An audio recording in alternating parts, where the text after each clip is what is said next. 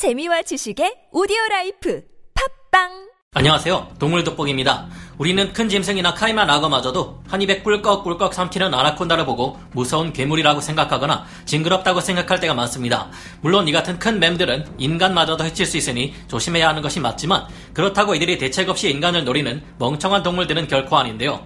강하게만 보이는 암컷 그린 아나콘다라 할지라도 약해질 때가 있으며 이때 우리가 알지 못했던 기상천외한 화학 무기를 이용해 스스로를 방어한다고 합니다. 그 무기란 무엇일까요? 1997년에 나온 영화 속 아나콘다의 모습은 현실과는 180도 다른 말도 안 되는 이야기이며 현실에서는 오히려 거대한 암컷 아나콘다보다 작은 수컷들과 그보다 더 작고 어린 새끼 아나콘다들이 가장 위험하다고 하는데 왜일까요? 학계에서는 아나콘다의 최대 크기를 약 7.5m 정도일 것이라 추측하고 있지만 특정 지역에는 이보다 더 큰 괴물 아나콘다가 살아가고 있을 가능성도 있다고 합니다. 그 이유는 무엇일까요? 오늘은 우리가 쉽게 알기 어려웠던 아나콘다의 숨겨진 비밀들에 대해 알아보겠습니다. 전문가는 아니지만 해당 분야의 정보를 조사 정리했습니다. 본의 아니게 틀린 부분이 있을 수 있다는 점 양해해 주시면 감사하겠습니다. 위협을 느끼면 분비샘에서 고약한 냄새가 나는 물질을 분비해 적을 물리친다. 잘 알려져 있지 않은 사실로 흔히 아나콘다와 같은 크고 강력한 포시자에게서는 상상하기 어려운 일이지만 아나콘다는 천적을 마주쳤을 때 스스로를 방어하기 위한 특별한 호신형 화학 무기를 가지고 있습니다. 아나콘다는 갑작스러운 위협을 받아 도망가거나 대처할 틈이 없다고 생각되면 사납게 상대를 물고 격렬하게 몸을 뒤틀며 저항하는데요. 그러고는 배설강의 분비샘에서 지독한 악취가 나는 분비물을 내뿜어 적에게 뿌립니다. 이 분비물에서는 다른 동물에 비해 후각이 굉장히 나쁜 우리 인간도 견디기 힘들 정도로 지독한 냄새가 난다고 하는데요. 아나콘다의 분비물에서 나는 악취는 스컹크의 악취보다는 덜하다고 하지만 비위가 비교적 약한 사람의 경우 도저히 참을 수 없을 정도로 고약하다고 합니다. 사실 이 같은 악취 나는 분비물은 아나콘다뿐만이 아닌 다른 뱀들 또한 가지고 있는 방어 체계라고 하는데요. 게다가 어떤 물질을 동원해 씻어내든 간에 스컹크의 악취보다 더 오래가는 특징을 가지고 있다는데요. 특히 물에 닿을 경우 냄새가 더 활성화되어 버리는 경우도 있어서 물로 씻는 것은 결코 추천할 만한 방법이 아니라고 하니 난감합니다. 보통 아나콘다의 악취 나는 분비물은 옷이나 피 피부에 묻을 경우 몇 시간 동안 냄새가 배어 사라지지 않는다고 하는데요. 오죽 심하면 옛날에는 아나콘다가 온몸을 이용한 조이기 공격이 아니라 이 냄새나는 분비물로 먹잇감을 마비시켜 사냥한다는 소문까지 돌 정도였다고 합니다. 이 같은 방어무기마저 통하지 않을 경우 아나콘다는 몸을 둥글게 말고 적에게 공략당하면 위험할 수 있는 약점인 머리를 또아리 밑에 숨긴 채 방어태세로 들어간다고 합니다. 이 외에도 공격받거나 위협을 느낄 경우 하는 행동으로 재빨리 진흙 속으로 파고든다거나 근처의 물속으로 달아나는 행동을 보이곤 하는데요. 아나콘다들에게는 공통적으로 가장 위험한 때가 식사를 막 끝낸 이후부터 기나긴 소화를 시켜야 하는 순간인데요. 이때는 도중에 위협을 느낄 경우 뱃속에 있는 먹이를 토해내기도 합니다. 그린 아나콘다 같은 큰 종류들도 송아지를 통째로 삼켰다가 적의 위협을 느끼자 도로 뱉어내는 모습을 보이는데요. 아무리 배를 채우는 것이 생존에 중요하다지만 지금 당장 적의 위협을 물리치지 못하면 당장 내일을 보장할 수 없기 때문입니다. 아무래도 험난한 환경에서 자라는 야생개체들이 사육개체에 비해 훨씬 사나우며 잘 무는 성질을 가질 수밖에 없는데요. 또한 천적이 거의 없는 거대한 암컷들은 느긋한 반면 제겨우와 같은 위험한 포식자들에게 사냥당할 위험이 있는 수컷들이 훨씬 더 사납고 거칠게 반항한다고 합니다. 하지만 수컷, 암컷 할 것 없이 공통적으로 사나운 면모를 보일 수밖에 없을 때가 있는데요. 아직 어린 새끼 때가 바로 그때입니다. 아마존의 호구 새끼 아나콘다가 가장 사나운 이유. 다 자란 큰 아나콘다는 남미 생태계에서 손가락 안에 들 정도로 거대하고 강한 동물이기에 웬만해서는 제규어나 검정 카이만 같은 무시무시한 포식자들에게도 사냥당하지 않는 편입니다.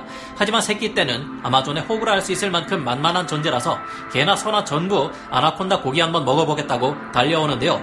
식인 물고기로 유명한 포식성 어류인 피라냐와 거대한 덩치를 가진 물고기 피라루쿠, 2.5m에서 5m까지도 나간다고 하는 거대 민물맥이 피라이바는 새끼 아나콘다를 아주 만만하게 볼 수 있는 위협 적인 물고기들이고요. 우아한 자세를 뽐내는 황새, 해오라기, 가마우지와 같은 포식성 새들도 새끼 아나콘다를 보며 초장 찍은 빙어회를 본 아재들 마냥 아하 고 맛있겠다 하며 군침을 흘리며 다가옵니다. 태구라고 불리는 채찍 코끼리 도마뱀과에 속한 여러 종의 도마뱀들도 새끼 아나콘다를 보면 입맛을 다시는 물청객들인데요. 덩치가 작은 중소형 악어인 카이만도 아직 어린 새끼 아나콘다에게는 어두운 골목길에서 돈 뺏는 일진들처럼 위험한 존재들이며 4m 이상의 크기로 자라는 거대한 오리노코 악어나 다른 성체 아나콘다들의 새끼는 물론 다 자란 성체 아나콘다들마저 잡아먹는 조직의 최종 보스나 다름없는 존재들입니다. 작은 새끼 아나콘다는 사실 야생에 포악한 맹수들에게는 지렁이나 다름없는 존재라서 개잡이 여우, 아마존 족제비, 긴 꼬리 수달, 큰 수달, 오셀롯 같은 동물들도 야야 너 일로 와봐. 너 하늘을 한번 날아봐. 그럼 안 잡아먹을게 이런 태도를 볼 수 있는 애처로운 신세에 놓였는데요. 제규어나 퓨마들은 한술 더 떠서 아예 본인들이 위험한 것은 당연 물어뜯어 죽이거나 불구를 만들어 놓는가 하면 어느 정도 자란 준성체 아나콘다들에게조차 달려들어 물어뜯는다고 하는데요. 이 때문에 성체가 된 아나콘다들은 어린 시절 피라냐에게 물린 흉터가 남아있는 경우가 많다고 합니다. 이렇게 허구한 날 물어뜯기고 쫓기며 사는 만큼 그 성질 머리가 온순할 리 없습니다. 아나콘다는 성체보다 새끼일 때가 가장 사나우며 거칠게 저항하는 편이라고 하는데요. 하지만 성체가 되면서 강해진 남컷 아나콘다들은 그동안 당해왔던 서름을 10배로 갚아주게 됩니다. 이제는 육중한 몸을 가지고 있어 더 이상 피라냐들 따위에게 뜯길 일은 없으며 한때 자신을 잡아먹는 존재들이었던 2m 정도의 카이만, 태구, 다른 뱀들, 황새, 회오라기, 따오기 등부터 개미 알기나 야생 돼지, 큰 수달 할 것 없이 눈에 보이는 거의 모든 것들에게 복수를 할 수 있습니다. 제규어나 검정 카이만, 오리노코 악어 등은 여전히 위험한 상대들이지만 제규어나 퓨마의 경우 아주 드문 경우 자신들이 요리한 깊은 물 속에서라면 역으로 사냥할 수도 있는 위력을 가지게 됩니다. 이제는 다른 아나콘다들이나 비슷하게 덩치가 큰 비단뱀 같은 큰 뱀들마저 잡아먹을 수 있는 초월적인 존재가 되어서 그런지 느긋한 성격을 가지게 되는데요. 다만 짝짓기를 치르고 나면 부족한 영양분을 섭취하기 위해 함께 짝짓겠던 수컷을 잡아먹어 버린다고 하니 수컷 아나콘다들로서는 임무를 완수했으면 더 욕심내지 말고 빨리 자리를 뜨는 것이 좋겠습니다. 드물게 이례적으로 덩치가 큰 수컷이 있는 경우 어이없게도 금난의 사랑이 이루어진다고 하는데요. 이럴 경우 다른 작은 수컷 아나콘다들이 덩치 큰 수컷을 남컷으로 착각해서 여러 마리가 달라붙어 휘감기는 경우도 있다고 합니다. 수컷 아나콘다 여러 마리가 한 번에 암컷에게 달라붙어 짝짓기를 시도하는 이유는 짧은 짝짓기 기간 동안 어디에 또 있을지 모르는 새로운 암컷을 찾아 나서기엔 시간이 너무 촉박하고 위험 부담이 너무 크기 때문이라고 합니다. 얼마나 거대한 개체가 있을지 정확히 알 수 없다. 엄청난 크기를 가진 동물로 알려진 아나콘다는 의외로 크기에 대한 과장이 심한 편입니다. 기네스북에서는 전 세계에서 가장 크기에 대한 과장이 심한 동물 중 하나로 꼽히는 것이 바로 아나콘다인데요. 이러한 인식에는 무려 12m 크기의 아나콘다가 사람을 잡아먹고 다녔던 영화 아나콘다 때문인지도 모르겠습니다. 가장 거대한 종류로 알려진 그린 아나콘다 암컷이라고 해도 5m를 좀 넘는 개체들이 대부분이며 6m에 근접하는 개체도 찾기 어렵습니다. 실제로 측정된 바에 의하면 1937년 기아나에서 따리를 틀고 있던 대형 아나콘다 정도가 거의 최대급의 개체였는데요.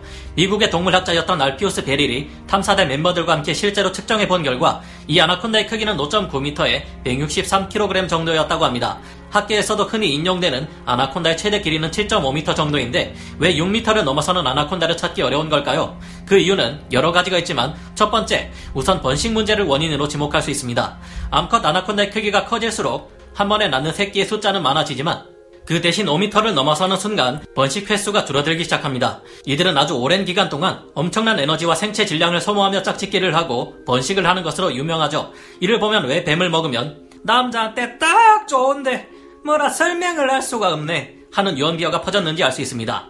어쨌든 아나콘다 암컷이 지나치게 커질 경우 덩치를 유지하는데 에너지를 소모하기도 모자라기 때문에 번식을 할 엄두 따윈 내지도 못한다고 합니다. 그 한계치는 대략 암컷 아나콘다의 몸 길이가 6.7m를 넘어서는 순간인 것으로 파악되고 있는데요. 지나치게 커질 경우 육상에서 활동하기가 힘들어지는데 이 또한 아나콘다의 크기를 어느 정도 제한하는 것으로 여겨지고 있습니다.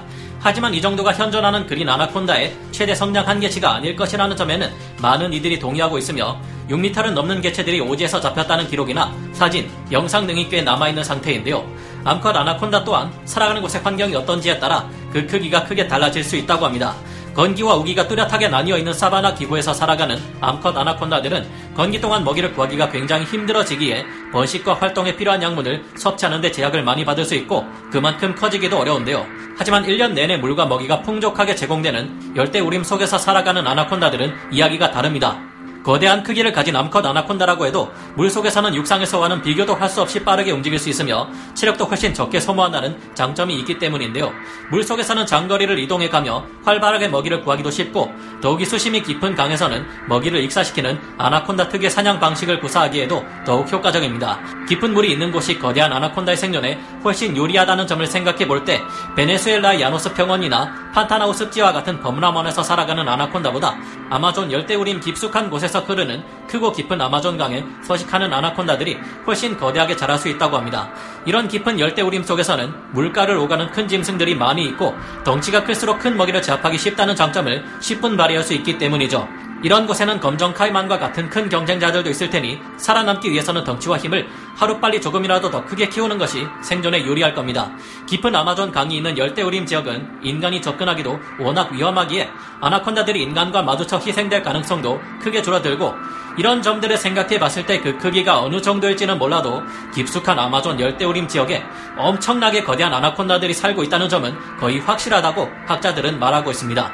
아나콘다는 깊은 물에서 최대 10분 동안 잠수한 채로 활동하는 것이 가능하며 미동도 하지 않고 있을 경우 이보다 더 오래 물속에 잠겨 있는 것도 가능합니다.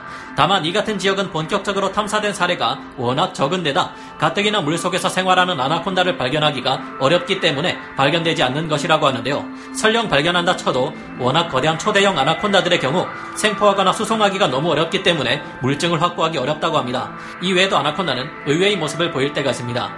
파충류이기에 흔히 알을 낳을 것이라 생각하기 쉽지만 이들은 난태생 방식으로 번식하는 동물인데요. 아나콘다는 알이 아닌 새끼를 낳는 동물이며 옐로우 아나콘다의 경우 한 번에 10마리에서 40마리, 그린 아나콘다의 경우 20마리에서 40마리가량의 새끼를 낳거나 경우에 따라 더 많은 수를 낳을 수도 있다고 합니다. 주위에 속할 아나콘다가 없을 경우엔 혼자서 배알을 발달시켜 출산하는 처녀 생식을 한다고 하기도 하는데요. 이 같은 단성 생식은 보통 유전병 및 환경 변화에 매우 취약하다는 단점을 지니기에 유성 생식을 할 수 있다면 웬만해서는 택하지 않는 방법인데요. 지금 생각해보면 암컷 공룡만 놔두면 공룡이 스스로 번식할 수 없을 거라 했던 영화 주라기 공원 속 유전 공학자들의 생각이 얼마나 어리석었는지 알 수 있습니다. 이 영화 속 가장 큰 교훈은 자연을 통제하려 해서는 안 되며 서로를 배려하며 한 발짝 물러서서 그들의 세계를 존중해 주는 것이 중요하다는 것이 아닐까 생각해 보게 되는데요. 현실에 우리는 그리하기 위해서 어떤 일을 할 수 있을지 생각해 보아야 할 것 같습니다. 오늘 동물 돋보기 여기서 마치고요. 다음 시간에 다시 돌아오겠습니다. 감사합니다. 영상을 재밌게 보셨다면 구독, 좋아요, 알림 설정 부탁드리겠습니다.